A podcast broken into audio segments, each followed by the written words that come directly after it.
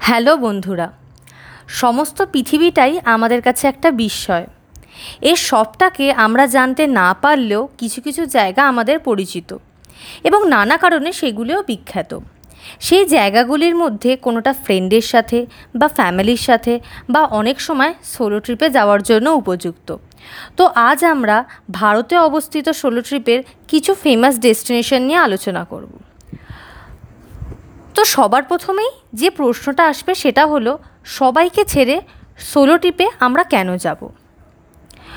রোজকার ব্যস্ত জীবনের মধ্যে সোলো ট্রিপে গেলে আমাদের মেন্টাল হেলথ ভালো হয়, আবার তার সাথে সাথেও সেলফ অ্যাওয়ারনেস ব্রেভনেস এগুলোও বাড়িয়ে তোলে। বিভিন্ন জায়গায় প্রাকৃতিক সৌন্দর্য, সেখানকার মানুষজন, পশু পাখি, ভাষা ও সংস্কৃতি ইত্যাদি বিষয় আমরা জানতে পারি, আর আমাদের মধ্যে একটা স্বাধীনচেতা মনোভাব করে তোলে।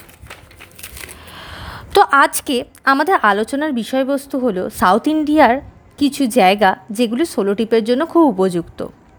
সবার প্রথমে হলো ভারকালা। এটা আরব সাগরের তীরে কেরালায় অবস্থিত।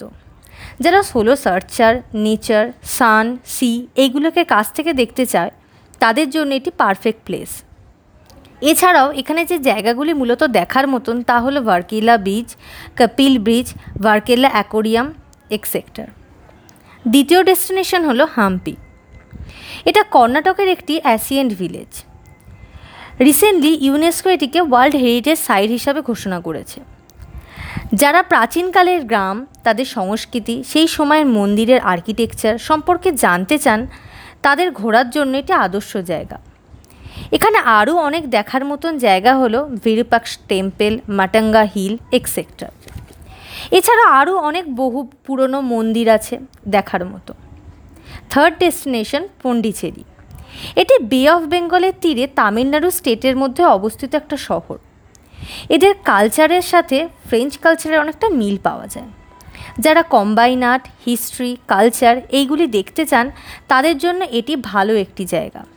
এছাড়াও মেনলি এখানে যে দেখার জায়গা আছে, সেগুলি হলো শ্রী অরবিন্দ আশ্রম পোমেন্দাক বিচ এবং অনেক নানান ধরনের ট্রেম্পেল চার্চ এগুলো আছে। Fourth but not the least destination Goa.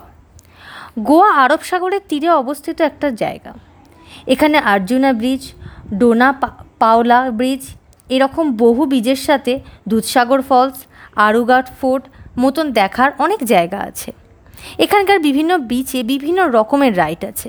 যেমন scuba diving fly boarding knee boarding jet skiing parasailing snorkelling etcetera এরকম এক্সাইটিং স্পোর্টস যারা পছন্দ করেন, তাদের জন্য এই জায়গাটা একদম পারফেক্ট তো আজকের আলোচনা এই পর্যন্তই থাক।